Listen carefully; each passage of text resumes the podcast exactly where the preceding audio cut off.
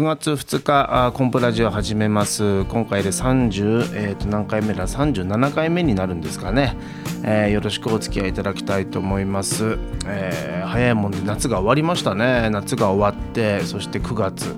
まあ9月もねまだ一気に涼しくはなってきましたけどその残暑なんかを感じてるとまだ夏なのかなという印象もないではないですけどね。不思議とそのアロハ柄のシャツを着るとすごく、うん、シーズン遅れなような気がするしね。えー、T シャツ短パンなんかで歩いてるとなんかこれちょっと季節感なくないとこう自分で思ってみたり不思議なもんですね、えー、もう時間っていうのはどんどん流れていく。暑い夏が終わってこう秋に入ってくると春とはね過ごしやすさは変わらないんですけどなんかこう心がどうしてもセンチメンタルになっちゃうんですね。ということでそういう内容のエッセイを今回コンプレッサー通信に書きましたけどもね。えー、まあ、言葉がなくても伝わる心ということでコンプレッサー通信のエッセイ書きました。うんまあこの間もね、えー、海外の方の前でマジックやるという機会があってこの時も言葉が伝わらなかったんですよね、えー、それから、え富山聴覚支援総合、え富山聴覚総合支援学校か。こちらでも、えー、マジックさせていただきまして耳の不自由な皆さんの前ですからこちらでも言葉は伝わらなかった、えー、この辺のエピソードもねエッセイの中に入れりゃよかったんですけどもまあスペースの都合もあって入れずに書きましたけどもね。え、あの言葉がなくても伝わる心ってどういうことなのかなとね思う方もいらっしゃるかもしれませんけどそういう方はま読んでいただければ そこで、え、書きたいことは書いてありますんでわかるんじゃないかなと。コンプレッサー通信はですね、え、手配りで配っております、うん、まあ私に会えないけど読んでみたいわという方はホームページで読めるようになっておりまして、えー、マリシャンコンプレッサーと検索していただけると、えーコンプさんのホームページが出てきてそこにコンプレッサー通信というコーナーがあります。ここでバックナンバーすべて読めるようになっておりますのでぜひ読んでいただければなと思うんですけどもね、えー、検索の際はコンプレッサーとだけ検索するといろんな機械が出てきますんで 一応マジシャンとか、えー、富山とかこうつけていただけると出てきますんで、えー、ぜひよろしくお願いできればと思いますね、えー、これねこうやって、えー、ポッドキャストで聞いてる方はねこうやってホームページを調べる必要あるのかもしれませんけどほとんどの方がホームページで聞いてるってことが分かってきましてね、えー、だからまあ聞いてる方はホームページの存在は知ってるわけですからね、えー、別にそれ、えー、そのままリンクでたろっていただければいいんですけども。YouTube の方がもうほとんど反応がなかったっていうのがありまして YouTube の方の公開はやめました。手間ですし。こうやってね毎週毎週やってるとねやっぱり手間はなるべく省きたいという思いがありましてね。なるべくコンパクトにして、えーその苦になるよりもね楽しく継続するというのが一番大事だと思いますんでね、えー、とりあえず継続することの方を優先して YouTube の方はやめております。ホームページの方は楽ですからね。再生ボタンをポポチッと押せばもうすぐに始まるわけですから、えー、引き続きね今後もよろしくお願いできればなと。いうふうに思っております。コンプレッサー通信の方ね先ほど話出ましたけど今回は2500枚印刷いたしました。前回は2000枚。まあほとんどね毎回2000枚なんですけどあの今回ちょっとまとめて配れるところがあるなという気がしたもんでそこで配れたらいいなというふうに思っておりましてね2500配っていきます。えー、まあ忙しい夏が終わってね9月は割と一度落ち着くタイミングなんですよね。9月の前半は結構静かなもんでねこういう時こそ新しいマジックいろいろ制作に力を注がなきゃいけないなというふうに思っております。今年のテーマはしゃべるということでこのコンプラジオも含めそれからおしゃべり日記もう毎日毎日いろいろしゃべりまくってるんですけどね。こうやって喋りまくってるとふと気づくことがあっていやいや頭の中が整理できたりとかねそれから喋る言葉にする能力を高めるとかそういう直接的なうん、効果もそうですしそれから喋ることで、えー、自分の行動が変わっていくというこの間接的なねこれ不思議なもんでやった方にしかわからないのかもしれませんけど効果はあった一方でマジシャンなんですよね私ね。もともとはこのマジックに役立つおしゃべりというのを充実させたいという思いがあってやり始めたところもあるんですよね。まあ、そこにはねラジオでもっとしっかりしゃべれるようになりたいとかいろんなまあ思いはあったんですけどもこうやってやっていく中でマジックへの影響というのも、ま、間違いなく出てきてるんですよねオープニングでいろいろお話ができたりとかね。マジシャンのしゃべりっていうとねすぐにその何ていうか言葉がなくても伝わる芸能なんですけども言葉があった方が面白いとコンプは思ってて。だけどその言葉というのが何て言うかね状況説明だけに終わることが多いと。またそういう人がほとんどですよね。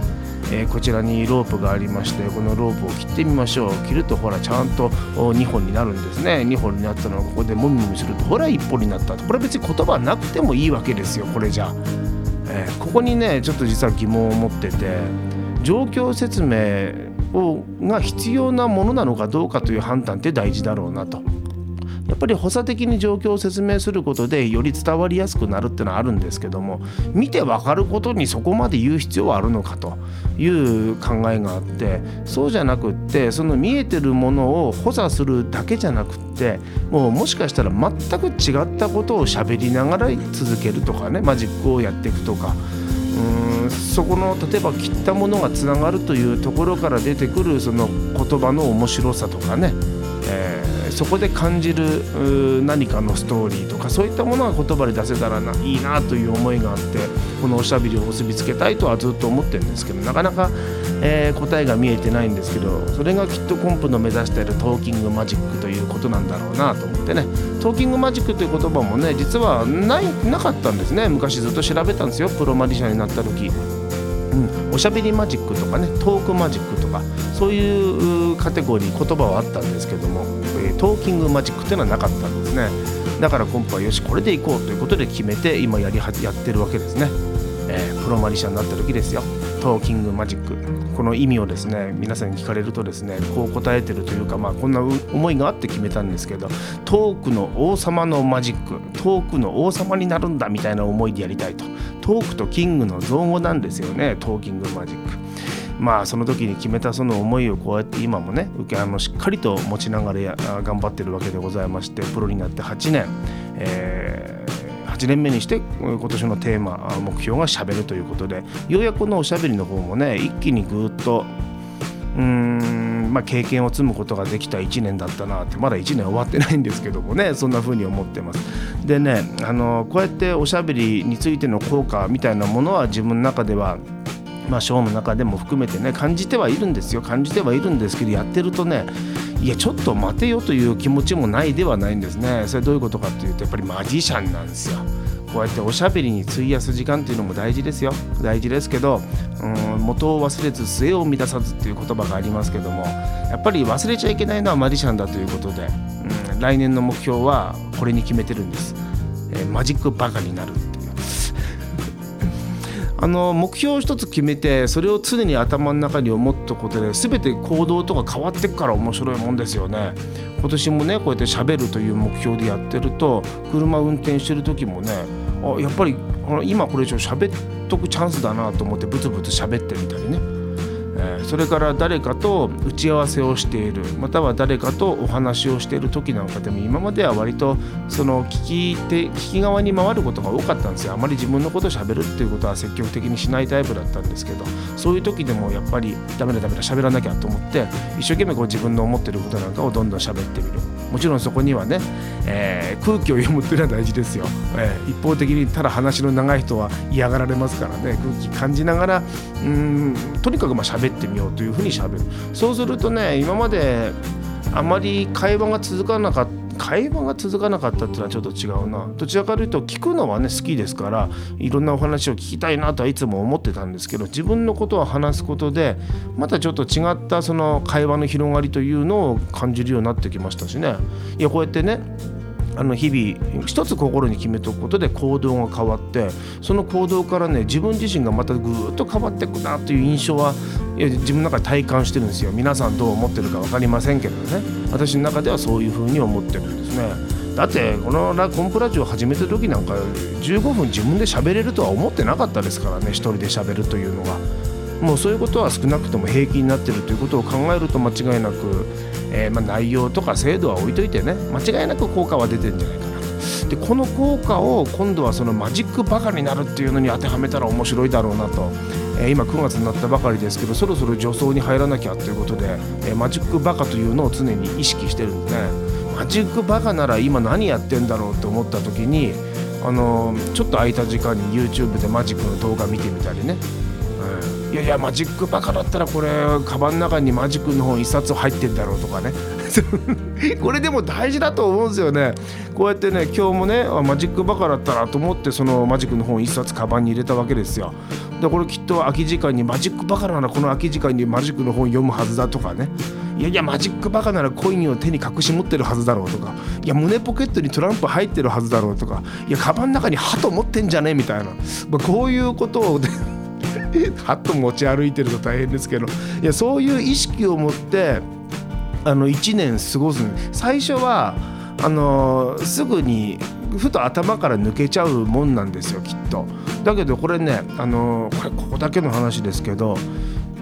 継続できる人って実は少ないことに気づき始めてきてみんなねその時の瞬間的にわーっと盛り上がる人は多いんですけどそれをね地道に継続できる人が意外に少ねえんだなと思って。えー、この世界に入って頑張っていくんだっていう人もね今まで何人もき、ま、あの見ましたけどもそういう人ですら途中でやめていくわけですから、えー、なんかね目標を決めたらそれをあの継続する方法というのをやっぱり考えるべきなんですよね、うん、あまりハードルを上げない。これ大事。もう気軽に続けれる、えおしゃべりっていう目標なら簡単じゃないですか。喋ってりゃいいんですから。マジックバカになる。これ簡単ですよ。マジックのバカなりゃいいんですから。じゃあマジックバカならどんな行動をとるんだろうってことをこう考えて日々やっていく積み重ね、うん、これなんかね日常生活の中で積み重ねることっていうのはねちょっとね実は得意になってるんですよ、え偉そうですか？こんなこと言うと。だけど得意になってんですもんはい、これは本当ですよだってマジックサークルマジッパラってこれで51回毎月やって続けてるでしょ？それからおしゃべり日記も毎日毎日続けてますしコンプレッサー通信も毎月作るぞって決めてもう11号まで来ましたしなんかねこうやってね地道に続けることってあの楽しいなと思い始めてるんですよ。うんなんていうかその最初はなかなかその特別なことのように思えるんですけど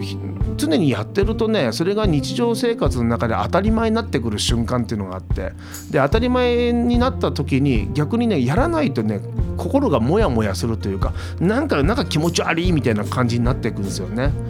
えー、でこの感覚を味わってしまうとよしじゃあ次は何を続けようかっていうこの考え方になってくるのが楽しいなと思ってて。うん、だから来年のマジックばかりになると俺1年どんな風に変わるんだろうかっていうのがなんかね自分の中では本当楽しみでね、えー、ターベルコースマジックの百科事典と言われてますけどこれを1ページ目から全部で第8巻までありますね。ページ数分かりませんけど1冊あたり、えー、5, センチぐらいあるんじゃないですか厚み。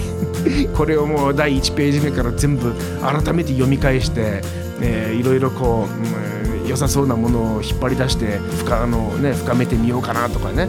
えーのシルクマジック辞典でしたっけ？あれもすごいのありますよ。もう何冊もあるやつ。こういうの全部片っ端から読み漁ろうとかね。もうマジックバカになるっていうのは考えただけでも頭の中バカになりそうなぐらい楽しくて仕方がない、えー、これを来年の目標にしたいなと思って今は助走期間で走り始めてますけどもね、えー、まあ夏が終わって秋に入り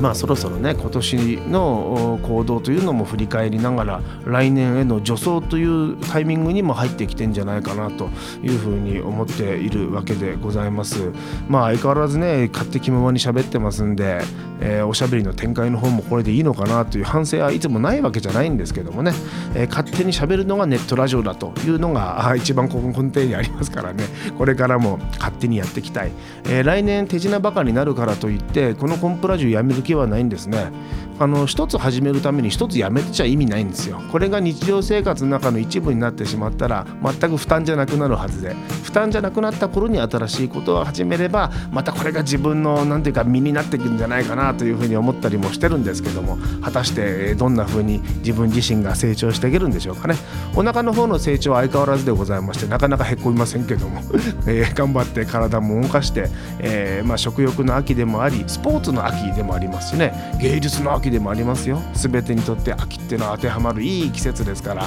えー、この9月も張り切って乗り切っていきたいなと。乗り切るってのはよくねえな。張り切って楽しんでいきたいなというふうに思っております。それでは次回もお会いしましょう。マジシャンのコンプレッサーでした。コンプラジオ。